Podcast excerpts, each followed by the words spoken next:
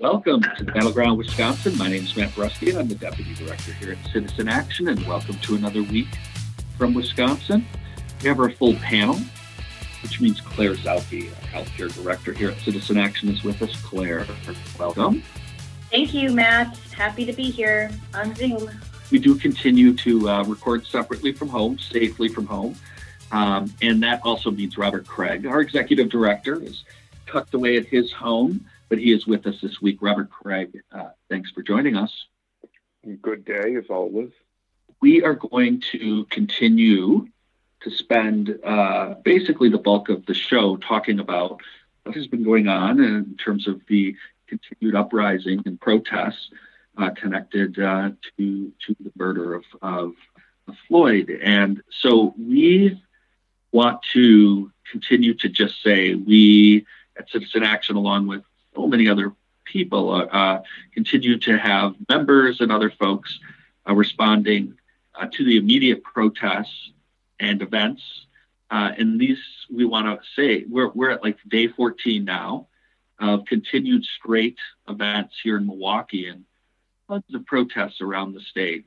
Um, it is just remarkable at the size and scope of these protests uh, in areas of the state that probably haven't really seen protests in maybe some of our lifetimes, or if not since 2011, um, and certainly did not see protests with the sort of first wave of a lot of the Black Lives Matter movement. And uh, 1,500 in Wausau, 250 in the world, but just huge turnouts and all over the state. Um, and that continues, and we want to continue to encourage folks to participate, to show up, and to support this movement. It's very important. But what we want to spend some time actually talking and at least starting the conversation about today, and we'll only begin to scratch the surface, but to start to have a conversation about what are some of the responses now. We politically, we we are after all a political uh, radio show, and uh, so we wanted to spend some time looking at both what's happening federally um, and in this case, I want to spend some time talking about what the House Democrats have proposed. Uh, we can also maybe discuss some immediately Republican or Trump response, but then also want to have a conversation about there's bunches of states and municipalities that have started moving uh, proposals to immediately respond. And we'll also talk about what's happening here in Wisconsin. But Claire, I wanted you to get us started uh, with a conversation about what is happening uh, at the federal level. We know, uh, I believe, a couple days ago, when it might have been Tuesday, uh, that the House Democrats uh, laid out uh, a proposal to respond uh, on police reforms. So, give us, if you could get us started talking about what's in that and just your your thoughts. Absolutely. Uh, so this is a proposal, um, a bill called the Justice in Policing Act of 2020 um, that has been proposed by um, House Democrats, um, including the Congressional Black Caucus and um, with the support of Speaker Pelosi. Um, and this is, I would say, I would characterize as establishing a national standard of operations for police departments and removing a number of um, sort of bad practices or making illegal a number of uh, bad practices that we have seen to be um, used in uh, deadly situations by police officers in recent years um, and an attempt to put in some new um, safeguards.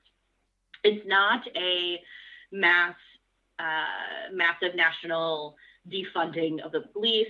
It is not a significant deviation from the norm in the way police systems operate.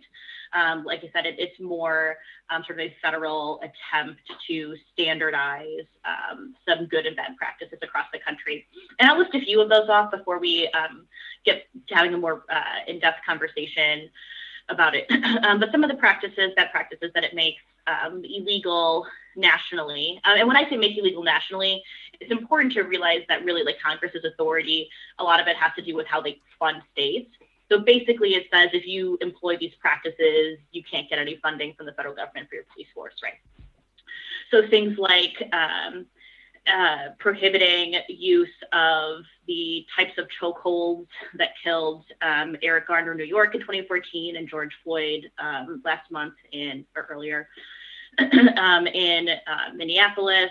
Um, but again, I, I want to point out, like, it's important to note that it's good to make these things illegal. But choke that chokehold was that killed Eric Garner in New York in 2014 was illegal at the time of his death, right? So um, just because something is illegal doesn't mean the practice of it is always going to stop. And it's important to talk about the culture of police um, as, as, the policing system, as well as what is and is not legal. It also bans uh, no-knock warrants in drug cases, which is the type of uh, warrant that was executed on Breonna Taylor when she was killed by police officers. Um, and so I point that out to show that these are sort of specific actions that are in response to recent police killings that are um, causes or impetus for um, some of the recent uprisings. Um, there are other things in here, but I figure um, so it's not just me talking for five minutes. I would uh, toss it back to you or Robert to see if you have any thoughts. Yeah, Robert wanted to give you an opportunity to comment on. Look, I think obviously what the House did is the boldest thing that's going to be proposed at the federal level. It's already being uh, called too bold by Senate Republicans, and let alone Donald Trump. So it's good that they're out there. Uh, I think it's very clear that what they're doing is narrowly police reform, which of course is the tr- trigger of this whole protest movement and, and, the, the, and the shocking murder of George Floyd. And it was released with uh, one of uh, George's brothers giving very compelling testimony yesterday at the uh, U.S. Capitol, uh, Philonise Floyd. And so but it's not that the, the marchers are asking for something much deeper. There's a lot of confusion about what defunding the police means because it's it quite frankly it's more of a of a kind of movement street demand that it is a completely fleshed out policy. But it, what refers to is the size of police force forces in general, the amount of incarceration we do in this country is completely abnormal, and it, it's shockingly larger and and bigger uh, than anything that preceded the 1970s. It came as a backlash against the 1960s, a white backlash against both a black liberation movement and the anti-war movement, and the perceived uh, loss of order. And it is not normal in other developed countries either. And so, if you're if you're dealing with with uh, it, so just saying that public safety is policing and nothing else leads in this direction. Now, what this bill would do, the House bill, if it became law, is it would outlaw and try to crack down some of the worst practices and try to, like a national registry of bad cops, so they can't go from place to place. We know that the the cop who killed uh, uh, George Floyd had 18 different disciplines, and no one knew about him because of of the secrecy involved. And so the lack of accountability is huge. But even if we did all of that, which is going to be hard, so I don't want to assume that's done and a lot of power that's at the city level, we would still simply be making an unjust system better, right? But the whole theory that the way to deal with uh, segregated communities based on race, where people don't have the same opportunities and live and live essentially second, their lives as second-class citizens, is simply to patrol the, speed, uh, the streets with a lot of police officers a bulk of which don't even live in your community and see you very differently than they would see uh, their white middle class people that they uh, it, it, when they patrol those areas. That is unjust at it, at its heart, and you should invest in public health, mental health, uh, violence prevention. You just there are very few things. We send cops for everything, everything that should be a social worker or a mental health worker. Uh, we send a cop with a gun and it makes no sense, and it's way more expensive because uh, each individual police officer is an extremely expensive investment. And then you have the police unions, which it's very important to point out this is not a problem with having a union. These are the most powerful unions uh, in the whole labor movement. They're not part of the labor movement because they don't identify themselves as such. They're not part of the AFL-CIO, the vast majority of them. There are a few that are uh, around the country. And quite frankly, it's about having the power to, to shield uh, cops from accountability for for murder in broad daylight, which is that that power shouldn't be held by anyone. It's not just so it's not a union problem. It's the it's the power we give police problem, and it's expressed in terms of the power of their unions. But they absolutely should have a right to have a union, just not one with that kind of power to override the public interest and morality. Yeah, something that Robert said uh, reminded me of one other thing in this bill that I wanted to point out, and that is about power. And I talked um, on a previous podcast about um, why it's hard to hold police accountable in court sometimes. I know we have a special guest coming up who I assume is going to talk more about this. But something that this uh, bill does is make two changes that um, are aimed at tr- making it easier to hold police accountable in court for misconduct. And one of those um, is changing, uh, or sorry, removing the um, qualified immunity for law enforcement. Um, so this is um, a form of immunity that extends to a lot of government officials that has uh, currently is also extended to police officials, saying that you can't sue them in uh, federal court without having to meet a very high standard. So this would um, hopefully make it easier for the family members of uh, victims of police abuse to um, take uh, police officers to court for uh, damages. And then also. Um, yeah, so that's civil law as opposed hold to criminal law, well, but very important. We've got to yeah. take a break. Unfortunately, guys, we have to take a break for for our radio show. With that, you're listening to the Battleground Wisconsin Citizen Action. Find us at citizenaction.wi.org.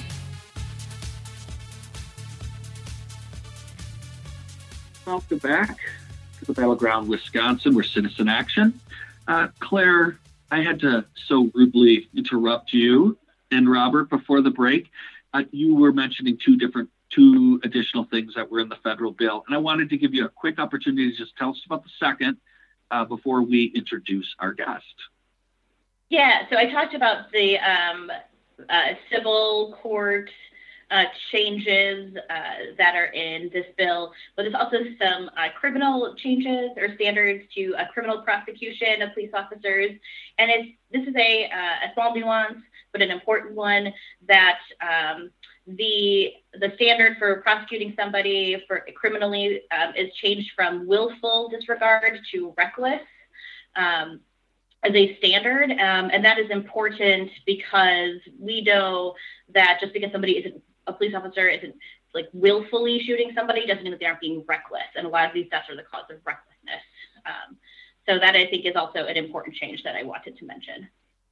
Thank you. And with that, we are going to welcome our guest this week, and that is uh, Mark Thompson. Mark Thompson is not only the president of uh, Citizen Action, but he is also an attorney at uh, Gingras, Thompson, and Wachs here in uh, Wisconsin. Uh, Mark, welcome to the show. Good morning. Thank you for having me. So, Mark, uh, oh, and I forgot to also mention also on the Wisconsin Election Commission, and maybe we'll get to that at the end. Mark, you were very busy sure. today, but we were right. We were there eight hours plus yesterday. Well, we will we'll, we'll maybe get to that at the end. But the reason we had you on, Mark, is obviously this this moment in time is historic. Um, and we spent a lot of time last week and in our first segment talking about that. But uh, wanted to have you on to talk more about your experiences as a defense attorney, uh, in particular representing the Milwaukee Bucks player Sterling Brown. So wanted to, you know, not only get your thoughts about that case, but how it applies to where we need to go. Uh, Mark, uh, just so first of all, thank you for joining us. Then, uh, yeah, your thoughts on that. Sure. You know, I've been pursuing and representing individuals that have had their civil rights violated and for over a quarter century and I've had many many cases against the city of Milwaukee and their police department. And it is a unique moment in time. There's new city leadership, we have a new city attorney, we have uh, it, it appears some backbone with some aldermen standing up and taking independent steps to, you know, pr- uh, prevent sort of the militarization of the police.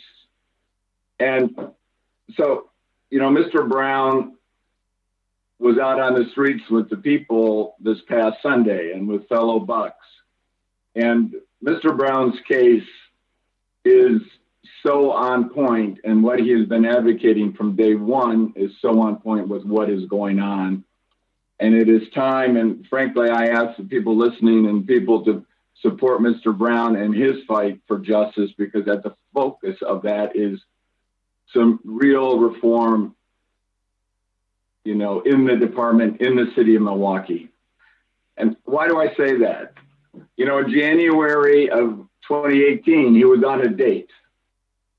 And he went into a store, the Walgreens on National, and he came out and he was approached by Officer Grams, a white officer, who came up and pushed him, said, I own this, called the police, and, you know, in a matter of minutes, he was surrounded. Two sergeants orchestrated a takedown and they tased him. An officer, Samardzic, had pulled his gun and holstered it and then pulled his taser. But that's how close Mr. Brown came to be a George Floyd. You know, he was right there. And from day one, everyone the you know the police department had the videos, all the body cams, and they didn't release them. And because if they released them, they would have immediately, immediately, everyone would have known what they knew later, that this was a racist attack on a young African American. And but for that he was a Bucks player, frankly, you might not even have me on here. But from day one, he has said that before there can be any change in Milwaukee, you first have to identify the problem. And when you have an institutional racist policy in place, you have to identify it. Now, we alleged, and we actually had we had met with the city before the city attorney, then city attorney answered, Grant Langley, and uh, his Jan Smokowicz. They're they're gone now. But for years, they had defended the worst of the racist police over the last quarter century with our tax dollars.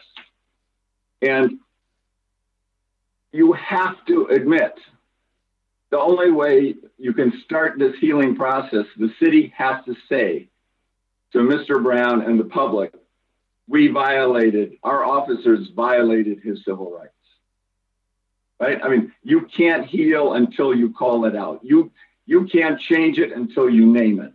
So right now, that's what you have to do in Milwaukee. First. Second, then Mr. Brown said you then you have to identify what is it in your training and your discipline in the department that has to change the policy. Because a policy that's not enforced doesn't matter. And you, you know, this morning's paper, and I, you, I heard the earlier segment. You were talking about Congress bill. I mean, we had Congressman Sensenbrenner, right, yesterday, say what happened. I can join in this because he had eight. This officer had 17 or 18 prior complaints. If you don't discipline for violations, nothing changes. So how does that apply to Mr. Brown? Right? One of the officers that had stepped on Mr. Brown and the officers on his leg.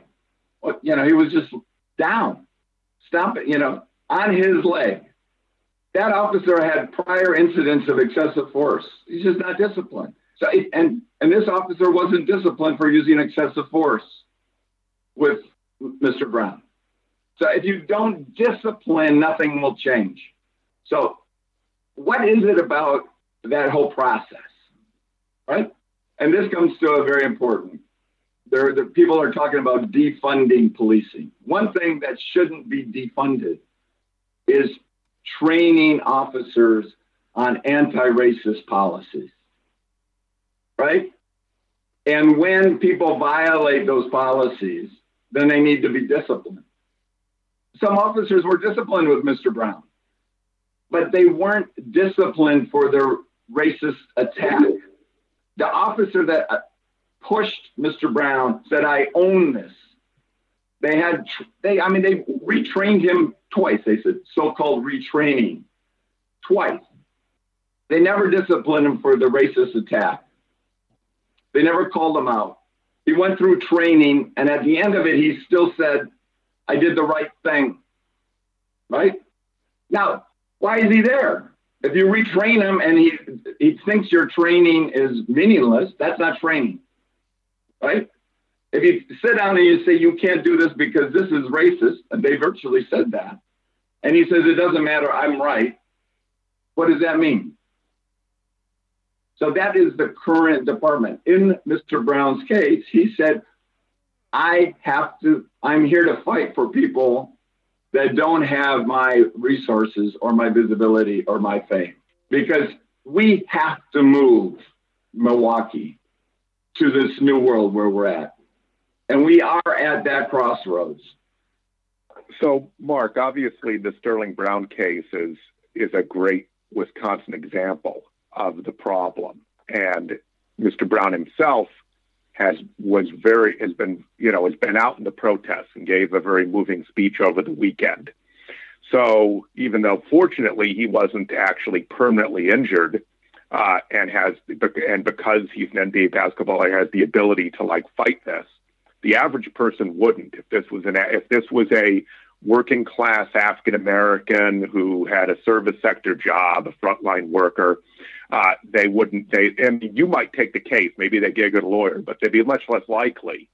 And so it seems like we need. I know you're saying this, Mark.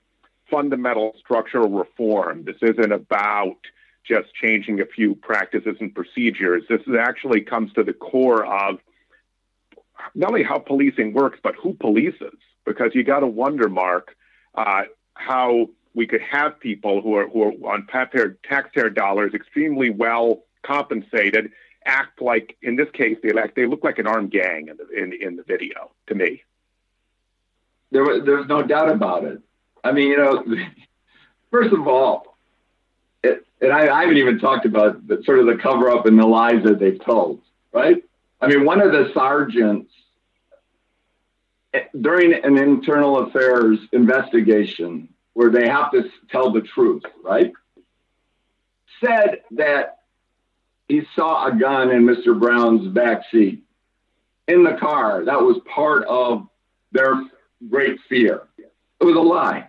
Under oath, he said, Oh, that's a lie. Never disciplined for that. Right? And with Mark, I'm going to have to quickly take a break. We're, we'll get right back to you continuing the response. You're, we are listening to the Battleground Wisconsin, We're citizen action. Welcome back to the Battleground Wisconsin. Mark, you were talking when I had to interrupt uh, for our break. I'd like to give you an opportunity to continue.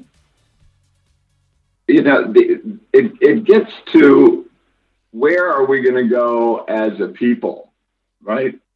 The, I mean, the police should not be occupiers. They shouldn't be viewed as this foreign entity, especially in African American community, right?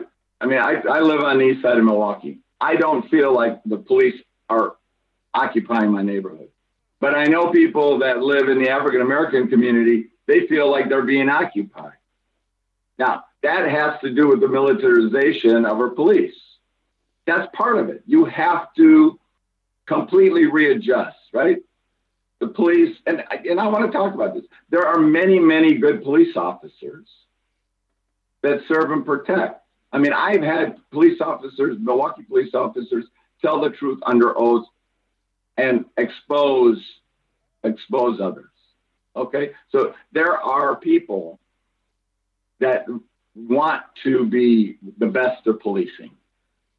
So our problems are always focused on what is it about the institutional structure and why can't we get rid of what we view as what people say is like some bad apples. It's more than that though right? When you have a system that doesn't train anti-racist policies and when you violate that and, and you don't get disciplined that's what sensenbrenner said in congress right we are going to just promote it if we don't stop it if we don't get rid of them of course it's going to happen of course, it's going to happen. And, you know, it, Mr. Brown's case is also unique. There was one of the officers posted racist social media posts. That officer was fired, but it wasn't fired for the racist post. It was fired for social media violation, right? You're not supposed to put it on. Yet, so I mean, so you got to call it out right? The chief went out publicly, said it was racist, but if you look at the discipline, it had nothing to do with that it was racist. Hey, Mark, I'm sorry. no, let me ask you a quick question. Jeh Johnson, the former Homeland Security Secretary, and you know who he is from the Obama administration, no flaming radical, you know, of kind of a mainline Democratic guy. He said on one of the Sunday morning shows that it's not just the training. You're certainly right about the training. He said that the people who were attracted to policing, a lot of them cannot be trained. There is a culture where a lot of the people just need to leave. And, we, and it doesn't mean there aren't very good cops there as well, but that there is a culture and we attract people who are there uh, really to be bullies. And this is Jeh Johnson saying this, and he's a ma- person of color. He's African American, but also he's not a flaming radical. Uh, what do you think of that? if people see Mr. Brown's situation and they watch eight officers attack him, take him down, and then they they see that only the only person that was fired, right, is the person that posted, but not the person that pulled the gun, not the person that tased them, not the per, not the two sergeants that lied and orchestrated. I mean, they actually said they didn't use force, so they didn't fill out a use of force report, right? They're in and on taking them down. They ordered it. Okay, so when you see that, and that is, that's more than just bully, though. That's that's this is like how do you completely humiliate a young African American? Right? He's with his date, right? If it would have been my kid, it would have never happened. I mean, Grams wouldn't have even touched me. He stopped there to go to the bathroom, right? And he said in quotes, I went to take a piss. And Mr. Brown almost got killed. And the city still won't publicly say we violated his civil rights. Now, come on.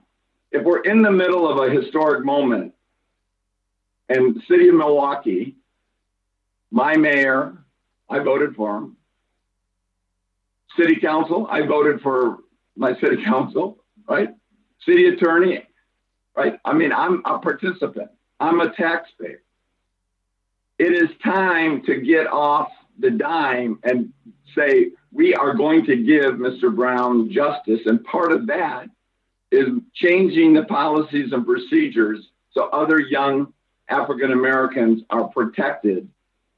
And we institute a situation where we actually enforce good policing and discipline racist policing.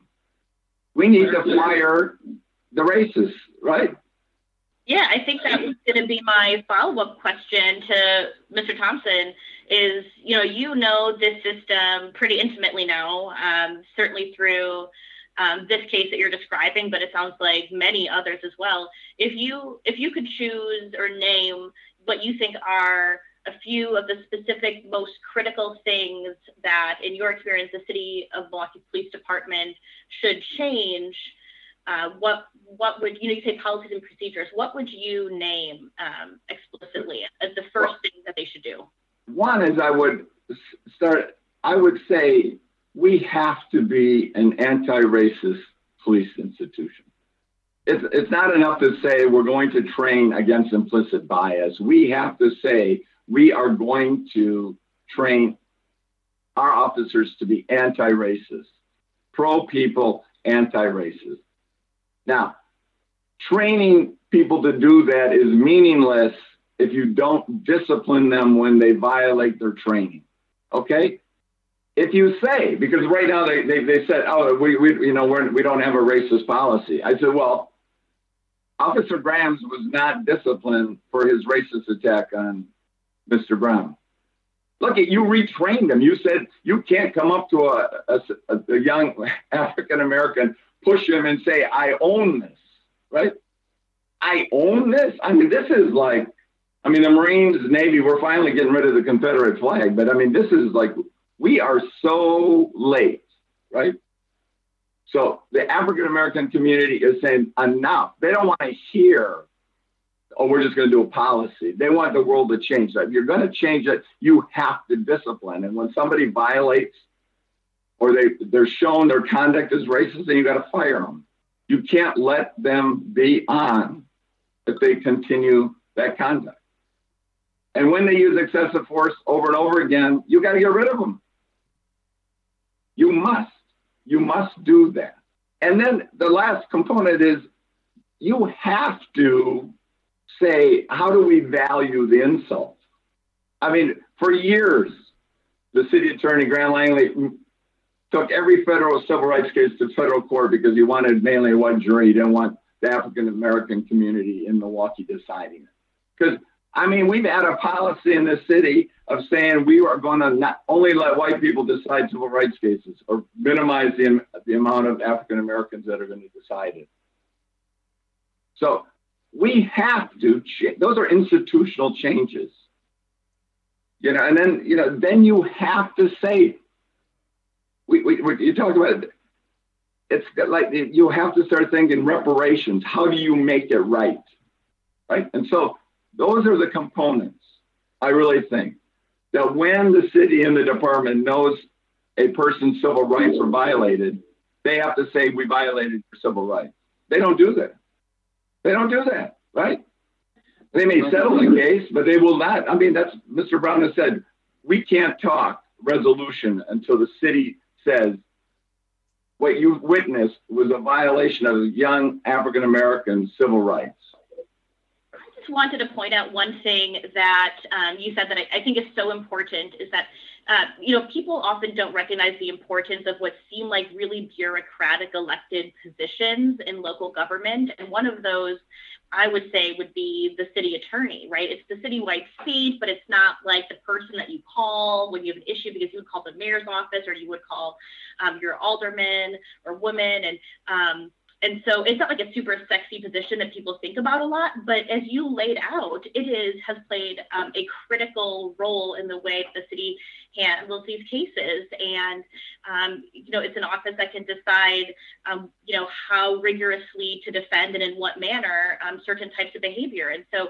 I just love that you are laying out for us um, how important these positions are and why it's important to be active and focusing on all on positions like the city attorney's office as, right. as citizens. You know, I, and I think if Tearman Spencer ran a race and won it based in part on saying we have to have accountability by uh, the police department.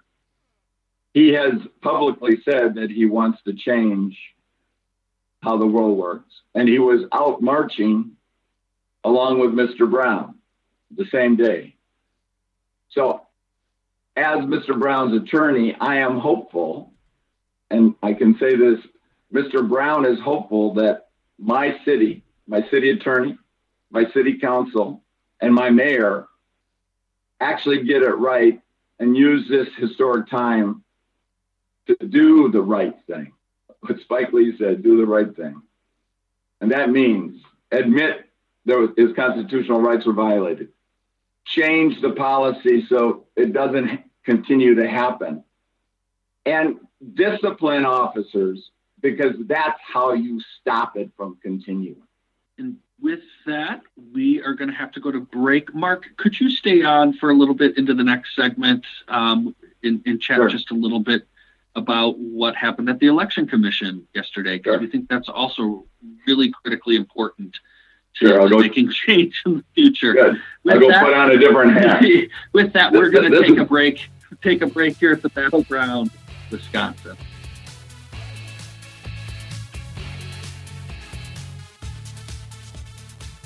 Welcome back to the Battleground, Wisconsin. We're Citizen Action. You can find us at citizenactionwi.org. We've been talking to Mark Thomsen, who uh, is the attorney who represents Sterling Brown, and we've had an outstanding uh, uh, conversation about uh, what changes really need to be happen in order to start to make and create the kind of uh, uh, public safety we really need in in in our community. Uh, but Mark, for this last segment, I actually would like you to put on your other hat uh, that you one, one of your hats that you wear, and that is you are a, a member of the Wisconsin Election Commission. And uh, yesterday, the Election Commission uh, met all day. It sounds like to talk about how to create safer elections this fall, and in particular to talk about how do we do a better job of uh, promoting and educating the public and making everybody aware of the absentee ballot and how it's used. So, Mark, could you give us the highlights of what the Election Commission decided yesterday? Sure. You know, frankly, the discussion started the prior meeting. Actually, and then I think it's a historic vote. 6 0 to, and that means there's three, three Republican members of the commission and three Democratic Party members of the commission. 6 0 to mail to 2.7 million registered voters in the state a, a letter that does three things. Uh, tells people how to vote, right? You can vote in person, you can vote in person absentee, or, and, and we're doing it in light of the pandemic, you can respond to this letter and request an absentee ballot. Never in America, I mean, not never in Wisconsin history has such a broad mailing gone out, providing an opportunity for citizens to respond and request an absentee ballot and, and vote that way. Now, that is crucial to me. You know, last election, April election, if we didn't have a federal court that intervened and said we're, we're counting them for a week after the election day, 79,000 votes likely wouldn't have been counted. Okay? 79,000. So what we need now is because who knows what the what COVID nineteen is going to be doing to us in November. And so I encourage everyone register to vote. The commission is sending out a, a postcard encouraging people to register. We're sending out this letter. It's not going out until September to 2.7 million people saying you need to be registered to vote that encourages registration. So here's how you vote. And given the pandemic, you can request an absentee ballot. You know, go get your ID, send it in, and do it. Because what we want to do is get as many people voting early so we don't have an avalanche of absentee ballots hung up in the post office last time. I mean, last time we had a million ballots in virtually a week. And so we ended up having bins of ballots sitting in post offices and not dealing, right? So the commission is implementing a way that you can track your ballot because we're, going to do a special postmark. So we are trying to do what we can. And remarkably, it's been 6 0. Now, the letter hasn't gone out yet, but we had a very good discussion yesterday and virtually, you know, there I I'm confident there's going to be consensus at next week's meeting. So again, Mark, next next week you'll be meeting, and this is when you'll finalize in the letter, formalize that the letter would go out, and this whole process would go forward. Is that correct? Right. Well, the, the vote is that it's going to happen. We're just trying to figure out what the the letter is, and uh, you know, look, you know, uh, Bob Spindell is out of Milwaukee, used to be on the Milwaukee Election Commission. You know, he wants to put on this form, you got to be a citizen. You know, this is like, how ridiculous is it, right? This is going to registered voters. You're already proven you're a citizen. You probably already voted before. You know, this this this far right Republican myth that there's fraud. I mean, give me a break. 2016, we reported like you know, the last general election, 2018, we referred out for 43 people for possible voting in two states, right? Out of three point somewhat million people, 43. I mean, this notion that you can't trust your fellow citizens is just the, it's the biggest lie designed to create divisions designed to try to prevent people from exercising their franchise i mean look and our problem, okay, we have to get people out. Okay, this is this is you know, 45 cannot have another term. Okay, that you know, at, at one level, everybody, the opposition has to agree on that one thing. He has to go. So anyway.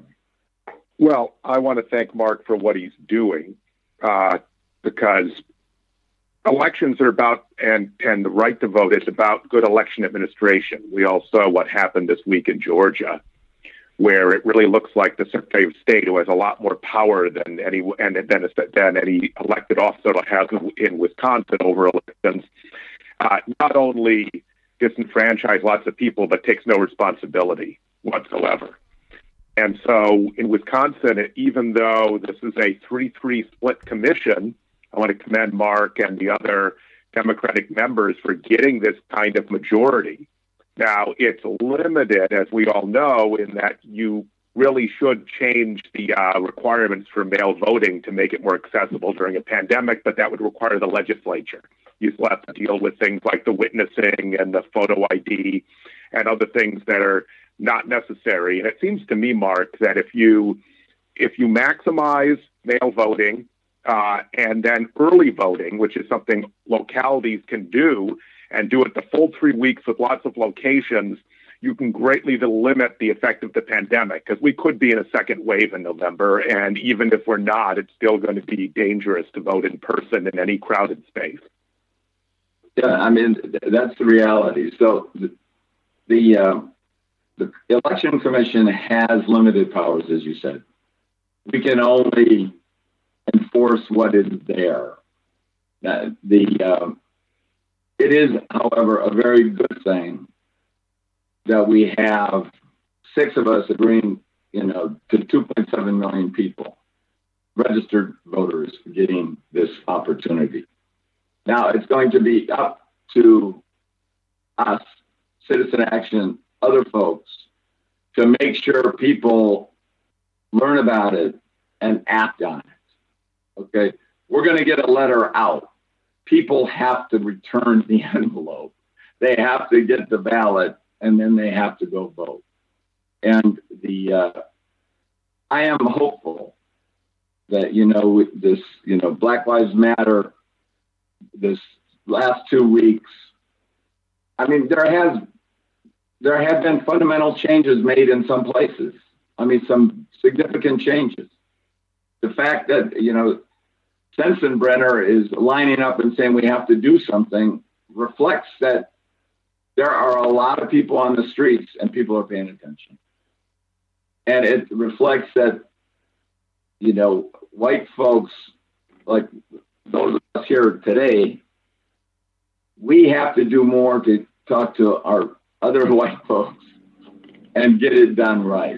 Okay. I mean, we, we, we have this burden Okay, it is our obligation to make sure we we get out to vote.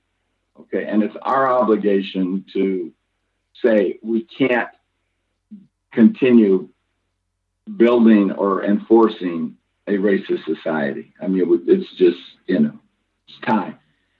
Mark, really want to thank you for, as Robert said, everything that you're doing, both in your professional, but also the, you know, your your civic involvement with the election commission and helping uh, lead here at Citizen Action, uh, but also taking the time today to talk with us and, quite frankly, you know, provide some really great insight as to where we need to go based on one really critical case, right? Uh, Sterling's case. It's uh, very insightful um, and wanted to thank you for joining us today. Thank you so much, Mark. Well, I'm, I'm always uh, honored to be here. I'm just lucky to work with you folks and uh, be part of Citizen Actions. That's the way I look at it. So I'm the lucky one. So thank you. Well, thank you, Mark. And uh, with that, we are going to uh, start to wrap up this podcast. But before I do that, I want to follow up on some things that were said. It is really, really important uh, for folks to get involved in what's going on in our communities and to speak up and uh, to work to start to implement some of the things that were talked about today.